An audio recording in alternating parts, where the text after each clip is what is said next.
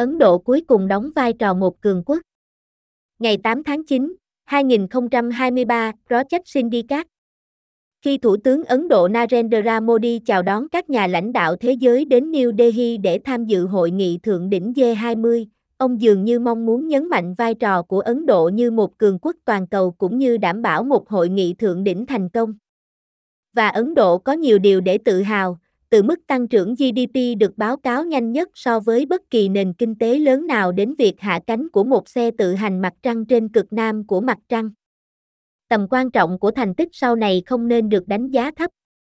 Như Shashi Tharo, một nghị sĩ của Quốc hội Ấn Độ, giải thích sứ mệnh mặt trăng thành công phục vụ ngoại giao toàn cầu của Ấn Độ bằng cách nâng cao uy tín và ảnh hưởng của nó.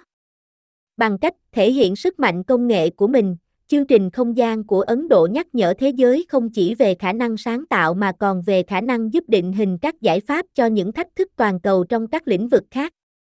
Nhưng, trong khi Tharo gọi Ấn Độ là một lực lượng công nghệ đáng được tính đến, Milan Vaisang thuộc chương trình Nam Á tại Quỹ Carnegie vì Hòa bình Quốc tế nhấn mạnh một nguy cơ tiềm ẩn nghiêm trọng đối với nghiên cứu và đổi mới của Ấn Độ, tăng cường áp lực của chính phủ đối với các học giả thách thức các câu chuyện chính thức. Ấn Độ sẽ không bao giờ là một vi soa, giáo viên của thế giới, ông giải thích, trừ khi chính phủ ngừng bịt miệng những tiếng nói bất đồng. Chính trị Ấn Độ cũng có thể đang bóp méo bức tranh kinh tế. Ashoka Modi của Princeton cáo buộc các nhà chức trách hạ thấp các sự kiện kinh tế vĩ mô bất tiện để họ có thể ăn mừng những con số tiêu đề dường như tân bốt. Ông tuyên bố rằng tốc độ tăng trưởng hàng năm 7,8% được báo cáo trong quý 2 năm nay phản ánh Legerman thống kê và cho thấy tăng trưởng, trên thực tế, thấp, bất bình đẳng đang gia tăng và khan hiếm việc làm vẫn còn gây gắt. Ngược lại, Brahma Chelani của Trung tâm Nghiên cứu Chính sách chào mời GDP tăng là động lực đằng sau sự nổi lên của Ấn Độ như một cường quốc toàn cầu. Nhưng việc duy trì quỹ đạo đi lên của Ấn Độ sẽ đòi hỏi nước này phải duy trì ổn định chính trị, tăng trưởng kinh tế nhanh chóng, an ninh trong và ngoài nước, và một chính sách đối ngoại hướng tới tương lai. Điều này sẽ không dễ dàng, ông thừa nhận, nhưng hầu như tất cả mọi người, không chỉ Hoa Kỳ, nên hy vọng nó thành công. Trên đường đi, Ấn Độ phải đối mặt với một lựa chọn chiến lược lớn. Avin Suberminan thuộc Viện Kinh tế Quốc tế Peterson và Josh Feynman của JH Consum lập luận, liệu có nên tiếp tục là thành viên của BRICS, Brazil, Nga, Ấn Độ, Trung Quốc và Nam Phi, sau quyết định mở rộng hàng ngũ của nhóm hay không? Cho rằng BRICS mới tập trung nhiều hơn vào chính trị, lấy Trung Quốc làm trung tâm hơn trong lãnh đạo và có động lực chống phương Tây hơn? Câu trả lời là có lẽ là không. Tại G20, ông Biden tìm cách lấp đầy khoảng trống mà ông Putin và ông Tập để lại. Ngày 8 tháng 9, 2023, New York Times Tổng thống Biden dự kiến sẽ đến New Delhi vào thứ Sáu để tham dự một cuộc họp thượng đỉnh toàn cầu, nơi ông sẽ trình bày Mỹ như một đối trọng kinh tế và chiến lược với Trung Quốc và Nga, tận dụng sự vắng mặt của các nhà lãnh đạo từ hai quốc gia này, những người đang bỏ qua cuộc họp. Ông Biden đang mang theo lời hứa lên tới 200 tỷ đô la Mỹ trong các quỹ phát triển mới cho biến đổi khí hậu, an ninh lương thực, y tế công cộng và các nhu cầu cơ sở hạ tầng khác ở các nước kém phát triển hơn thông qua các tổ chức tài chính quốc tế được cải tổ như Ngân hàng Thế giới, được tận dụng bởi một khoản đầu tư tương đối nhỏ của Hoa Kỳ. Sáng kiến này thể hiện phản ứng do Mỹ dẫn đầu đối với dự án vành đai và con đường của Trung Quốc cung cấp các khoản vay cho các nước nghèo hơn để xây dựng cảng, tuyến đường sắt và mạng lưới viễn thông, một liên doanh đã mở rộng ảnh hưởng của Bắc Kinh ở nhiều nơi trên thế giới, nơi Bắc Kinh hiếm khi đóng nhiều vai trò trước đây. Kế hoạch của ông Biden sẽ chỉ phù hợp với một phần nhỏ các khoản đầu tư của Trung Quốc trong những năm gần đây nhưng cung cấp một giải pháp thay thế cho sự hiện diện của Bắc Kinh như một chủ nợ có mặt khắp nơi và thường không khoan nhượng. Tổng thống sẽ có cơ hội quan trọng tại cuộc họp G20 nhờ quyết định của Chủ tịch Trung Quốc Tập Cận Bình và Tổng thống Nga Vladimir V. Putin không tham dự ông Biden sẽ có chỗ để trình bày một trường hợp với một nhóm lớn các nhà lãnh đạo quan trọng trên thế giới rằng họ nên liên kết với Mỹ về các vấn đề bao gồm lên án cuộc chiến của Nga ở Ukraine và kiềm chế sự quyết đoán ngày càng tăng của Trung Quốc ở Ấn Độ Dương, Thái Bình Dương ông Biden sẽ hạ cánh xuống New Delhi trên một nền tảng chính trị khác so với cách đây chưa đầy một năm tại hội nghị thượng đỉnh G20 ở Bali, khi ông được hỗ trợ bởi kết quả bầu cử giữa kỳ tốt hơn mong đợi của các ứng cử viên dân chủ và tổ chức một cuộc họp cấp cao với ông tập tập trung vào việc xây dựng lại mối quan hệ đang đe dọa sôi sục. Năm nay, ông Biden phải đối mặt với những lo ngại ngày càng tăng về tuổi tác của mình, ông sẽ bước sang tuổi 81 vào tháng, khi ông vận động tranh cử nhiệm kỳ thứ hai. Một cuộc thăm dò do CNN công bố hôm thứ Năm cho thấy tỷ lệ ủng hộ ông vẫn còn thấp.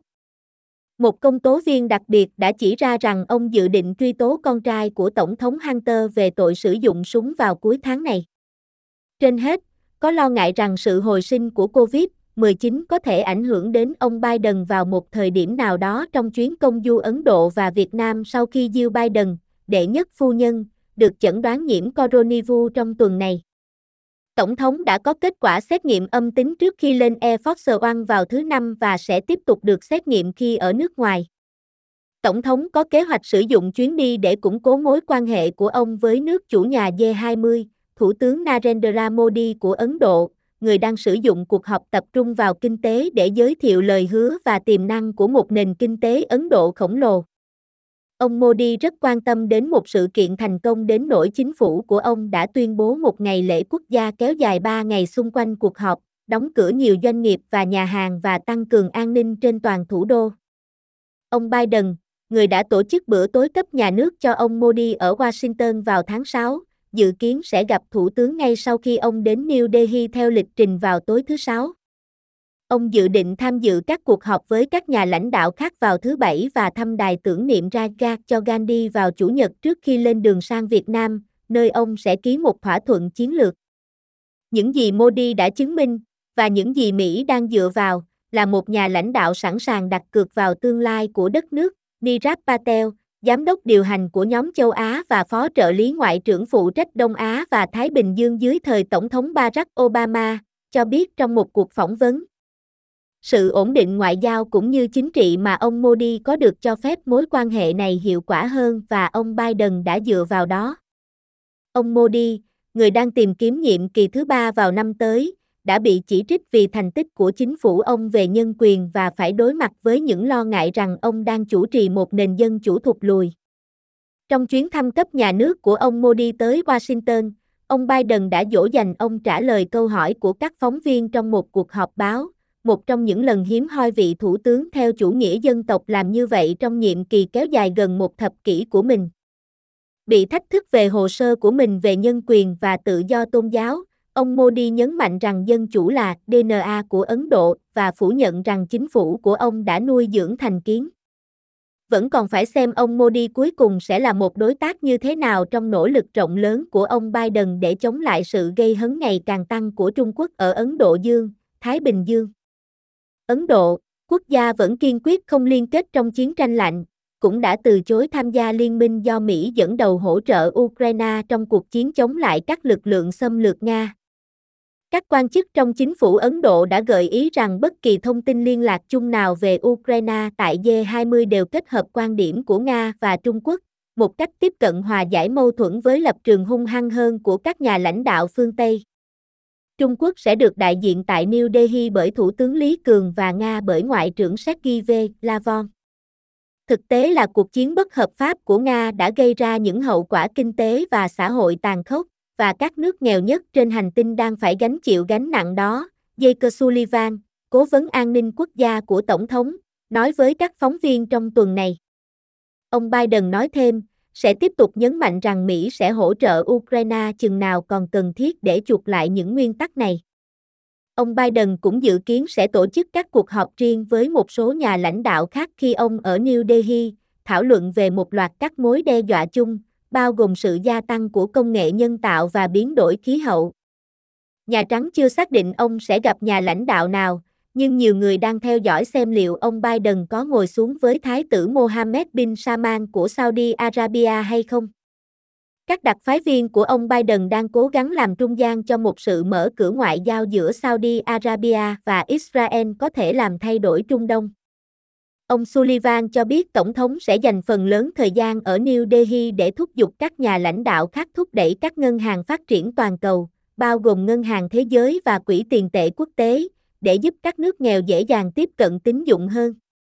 Tháng trước, Nhà Trắng đã yêu cầu Quốc hội cấp 3,3 tỷ đô la Mỹ để mở rộng tài chính phát triển thông qua Ngân hàng Thế giới và riêng lẻ, mà họ cho biết sẽ tận dụng hơn 27 tỷ đô la Mỹ cho các nước đang phát triển.